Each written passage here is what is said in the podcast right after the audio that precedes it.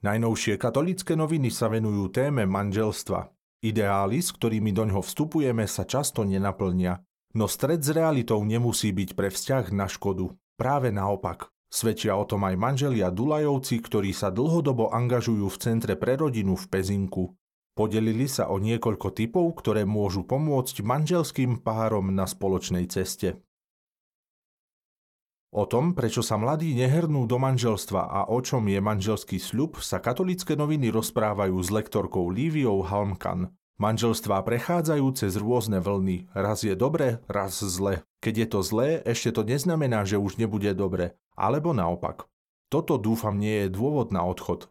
Ale pravda je, že ak mladí ľudia nevidia pozitívne príklady prekonávania závažných prekážok, úplne logicky to vyhodnotia tak, že problémy sa prekonať nedajú, preto sa treba rozísť.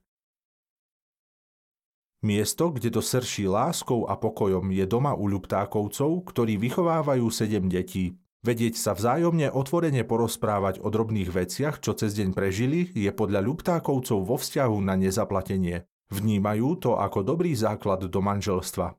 Máme už niečo prežité a tak naša vzájomná láska rastie. Máme veľa dobrých vecí, ale deti sú to najlepšie, čo sme dostali, hovorí otec rodiny Jozef.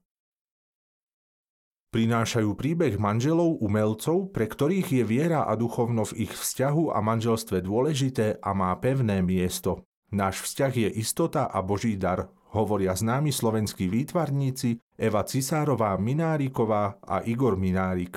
Manželmi sú už vyše polstoročia. O svoj príbeh rodičovstva a adopcie sa podelili manželia Chrapovci, ktorých Božie znamenia priviedli k vytúženému dieťatku. S príchodom našej cerky si hovorím, že za to, čo som predtým preklínal, teraz ďakujem. Ďakujem za obdobie sucha i za beznádej, pretože toto je odpoveď na všetko. Dostali sme príbeh, službu, krásneho človeka a dôveru od Boha, hovorí Štefan Chrapa.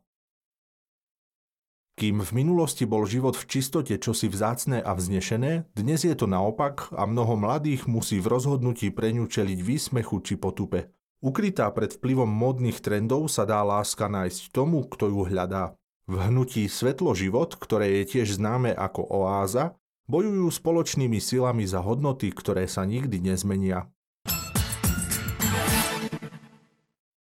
Na Slovensku sa začali prípravy slávnosti blahorečenia Jána Havlíka. Ide o bohoslovca misijnej spoločnosti svätého Vincenta de Paul, ktorý zomrel v roku 1965 ako 37-ročný na následky mučenia.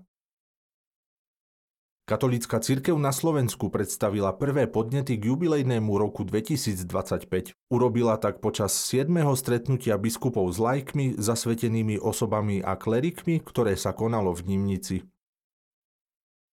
Tradičná svetomartinská dobročinná zbierka, ktorá sa koná každoročne pri príležitosti slávnosti patróna Bratislavskej arcidiecézy svätého Martina, vyniesla v roku 2023 rekordných 185 518 eur.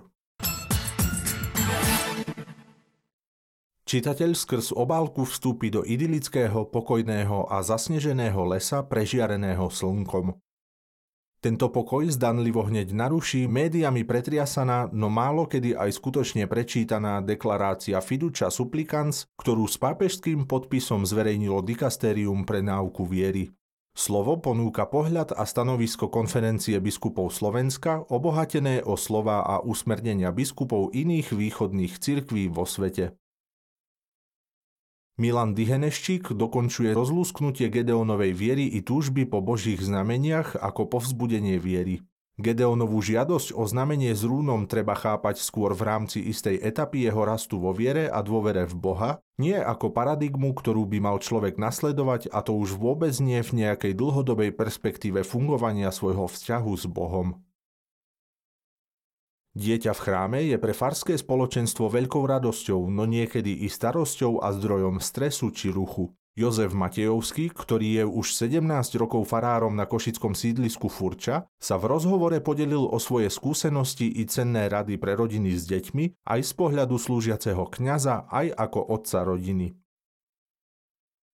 Spomienky na minulé generácie blednú, ich životný štýl i útrapy miznú. Vo svedectve oprášila Anna Tabačáková rodinný album, aby čitateľom ukázala svet svojho otca, chlapca, ktorý v prvej tretine 20. storočia prišiel ako 14-ročný o otca, čím na jeho plecia padol údel starať sa o mamu i súrodencov. A do toho sa zamiešala vojna, ideály zmenené na ideológie a každodenný život Slováka.